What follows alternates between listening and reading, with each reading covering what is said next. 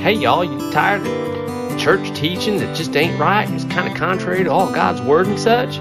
Well, you need to know how to refute it. This here channel will help you out. We got answers.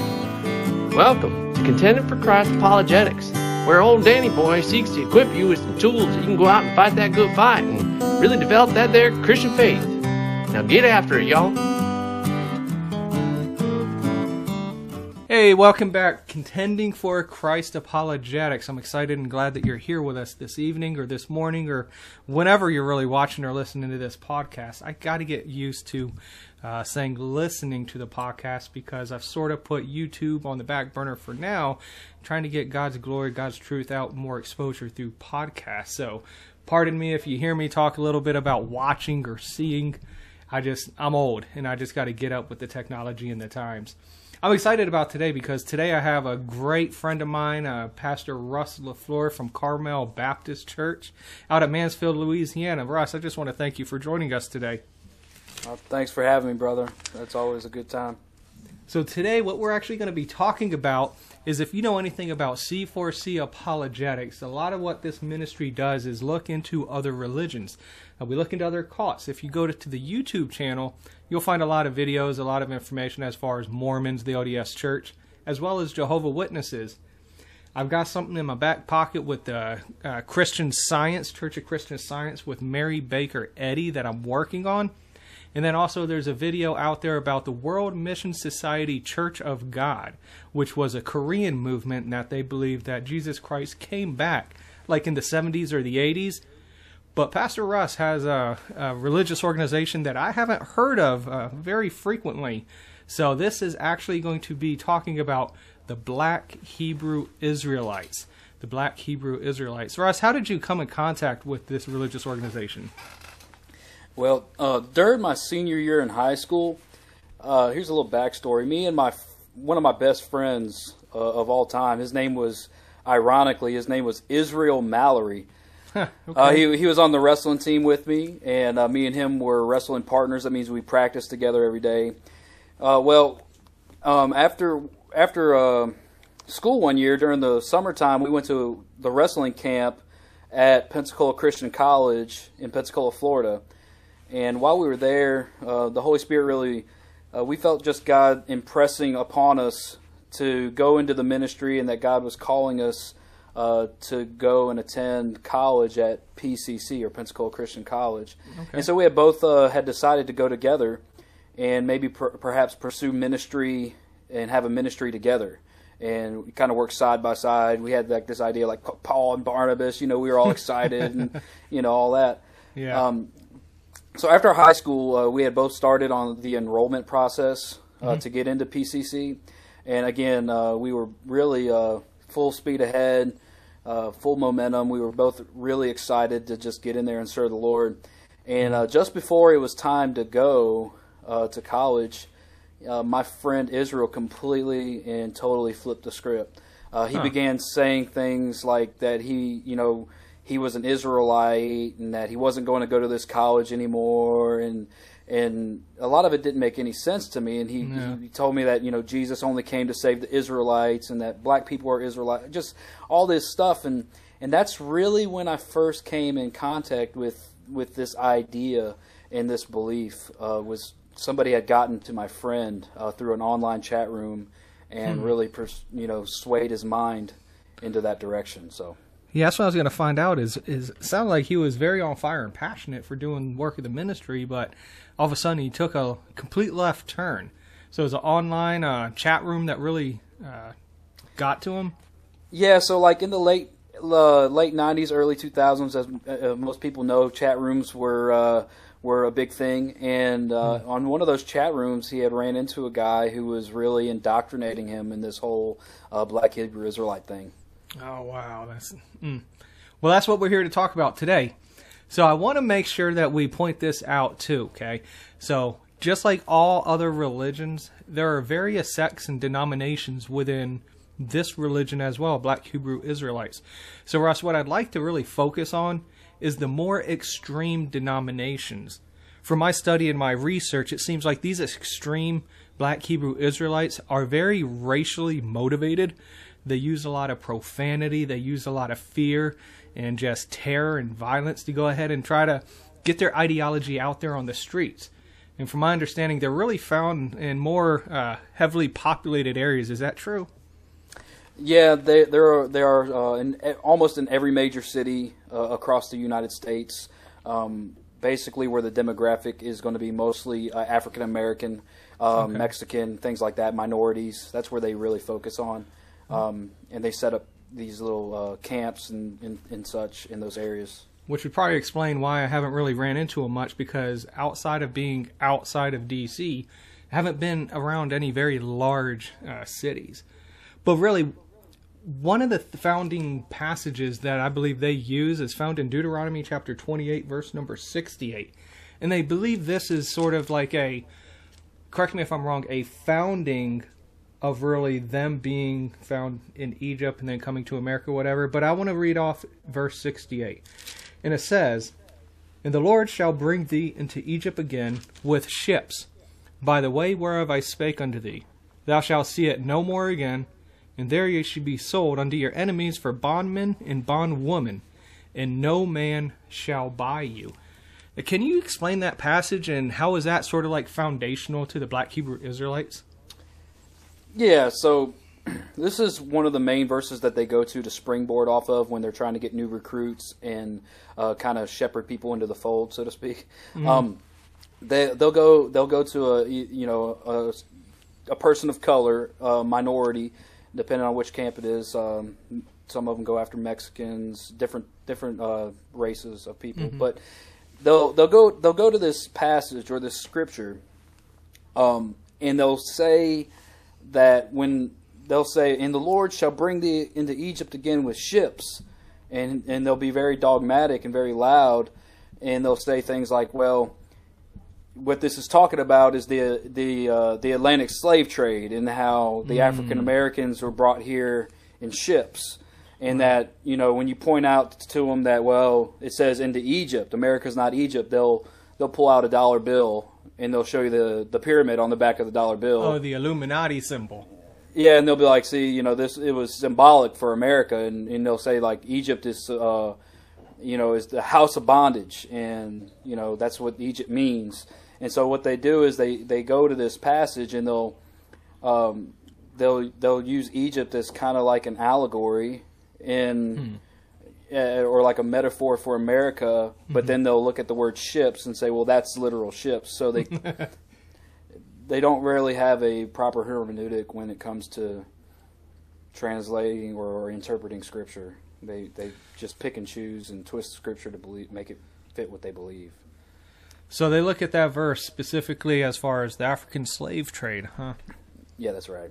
Well, it also seems like they have a very interesting view as far as the Edomites are concerned. Now, reading in the Old Testament and really focusing on the book of Obadiah, God doesn't really have very many great things to say about the Edomites, but can you elaborate on some of their extreme views that some of the denominations hold as far as what they believe the Edomites are?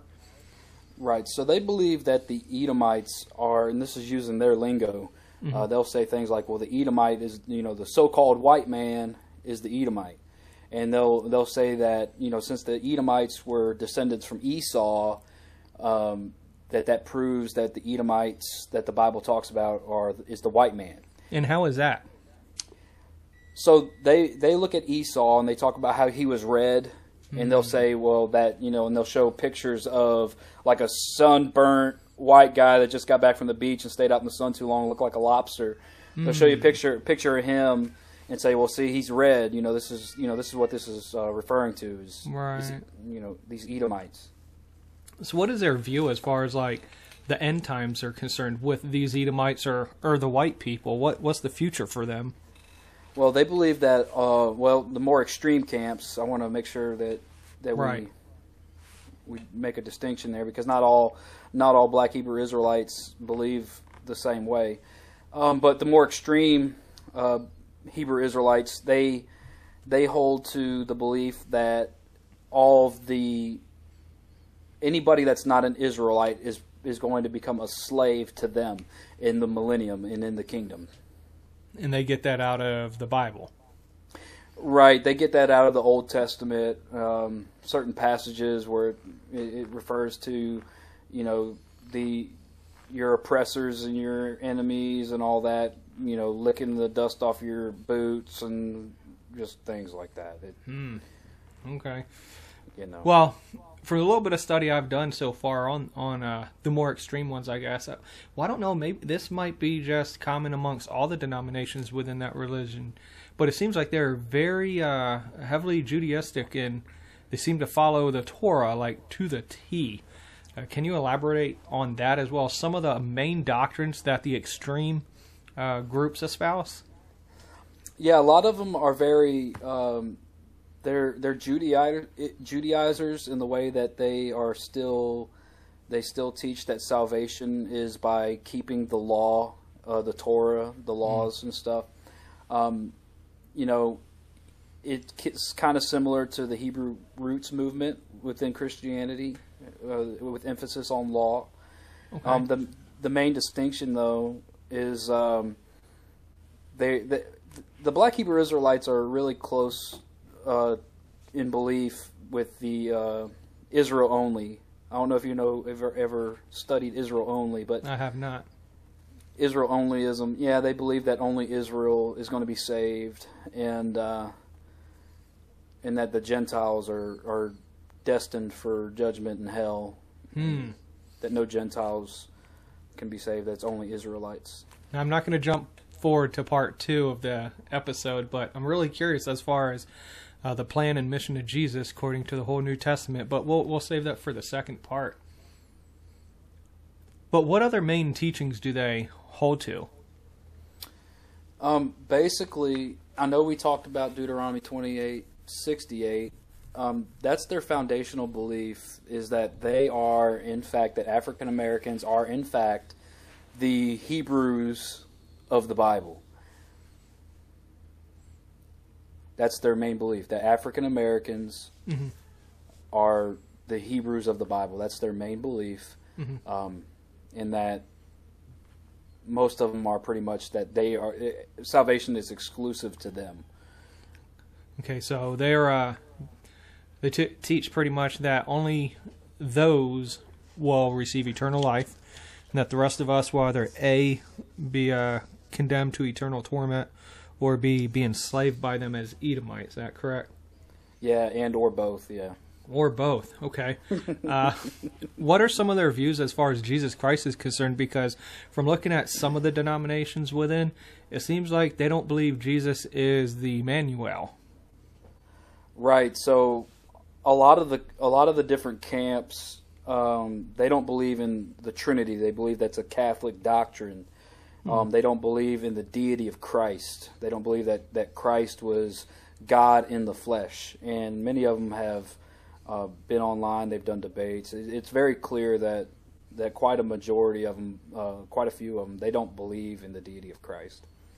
But what's interesting, though, even among them, and you you could look at Hinduism, Buddhism, Islam, Jehovah Witness, uh, LDS, it's fascinating that every major world religion still believes in a Jesus of Nazareth. So I just find that fascinating. Yeah.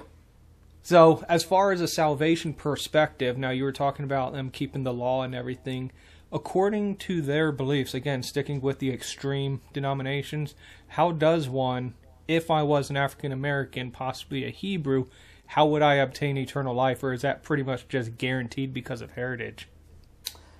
Well, I know uh, many of them believe that you have to keep the law. Um, some of them even go as far, like I, I've seen some of them on there, like grown men, you know, going out and getting getting circumcised as a grown man because they they believe that they have to keep the law in order to have eternal life, and that they have to keep it perfectly.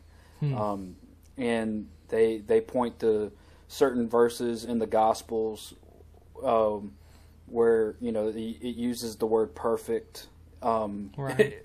in, in in referring to certain people, and they'll say, "Well, this person was perfect." That means you know they kept the law, so it's not impossible to keep the law. You know, they they really don't believe that. Uh, many of them don't believe that it's impossible. They believe it's perfectly possible to keep the law. But I'd be I, I'd be curious to find out, like with some of the 613 laws, some of them were regarding temple sacrifices. So without Right, a they- temple, yeah, that, and they kind of go uh, down the road of, well, you know, since we don't have a temple, Mhm. you know, we we are excused. oh, okay, that. so that sort of So we we are only right. So we are, no, actually they believe that they are only required to keep the laws um, that they are able to keep. So any Hmm. laws regarding the temple, they believe that once the temple is rebuilt, They have to that that yeah that they would have to keep those temple laws. Yep. So, so from my understanding, if I was walking down, say, the city of Chicago, that I would probably be able to pick the Black Hebrew Israelites out in the crowd pretty easily. Why? Why is that? How, how do they sort of stick out? Uh, well, they'll be they'll be barking at white people walking by. Um, Barking at them. yeah, I say that because that's kind of their demeanor. That's uh, what they do. They they they're yelling at white people, saying, you know, you're going to be our slaves and get ready, the kingdom's coming. You know, The, stuff the like extreme, the extreme ones. The extreme ones, right? And I don't want to lump them all together. You- right. Well, that that certainly is the love of Christ, right? Uh, yeah, absolutely not. So, but but outside of like vocal uh, victimizing people, well, they also have an appearance, right? right. They'll have they'll have the fringes on their clothes. Fringes. they'll what do the- you mean? Yeah, kind of like those little tassels that hang down. Okay. Yeah. you know, right.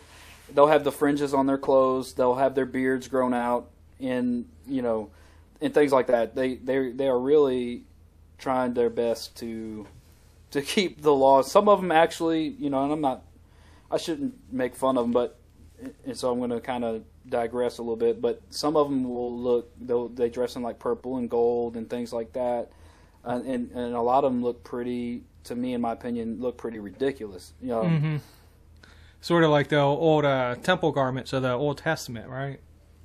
Yeah, but nowhere near as elaborate as that would have been. I Yeah. mean, these guys are going into like, you know, clothing stores or whatever material stores, and they're buying stuff and trying to like handcraft this stuff. And you know, I just anyway. Well, that's, that's that's dedication right there. I'll, I'll I'll give him that much. So that's pretty much going to wrap up this first part of this Black Hebrew Israelites. Uh, next part, next episode, we're going to get more into just practical application on Russ. If you just let us know in that second episode as far as how to witness and engage them. Again, one thing as far as apologetics is concerned, and I've really had to learn and wrestle with this one myself, is apologetics and engaging people is not an intellectual or an academic pursuit. It is a spiritual pursuit. Amen. And so hopefully we could talk a little bit about on the next episode, the second part, how can we engage them for God's glory and their salvation? And how can we build ourselves up to just firm our beliefs as far as knowing why black Hebrew Israelites is not of God? And how can we articulate that clear for those that might have these questions? So, Ross, I want to thank you for being on uh, C4C Apologetics today. Do you have any final thoughts on anything so far? Now, I just want to add to that um, that last thought. You know, it, it we were when you approach these people with with the truth and you study. Um, don't don't approach them to prove yourself right or to prove them wrong per se, but really really take an interest in the person's soul and in their salvation and you know we we're all commanded to speak the truth that's and that's great but we're commanded to speak the truth in love and so if anybody out there is listening to this and you're witnessing or discussing these things with a black Hebrew Israelite or somebody that's considering those beliefs, make sure you're praying for them. Make sure you have a heart for them, and that you that you're genuinely concerned with the with the state and well-being of their soul and their relationship with Jesus Christ. Amen and amen. Hey, Pastor Russ, just want to thank you again for being with us today. Uh, so, we thank you again for checking in and listening to this podcast.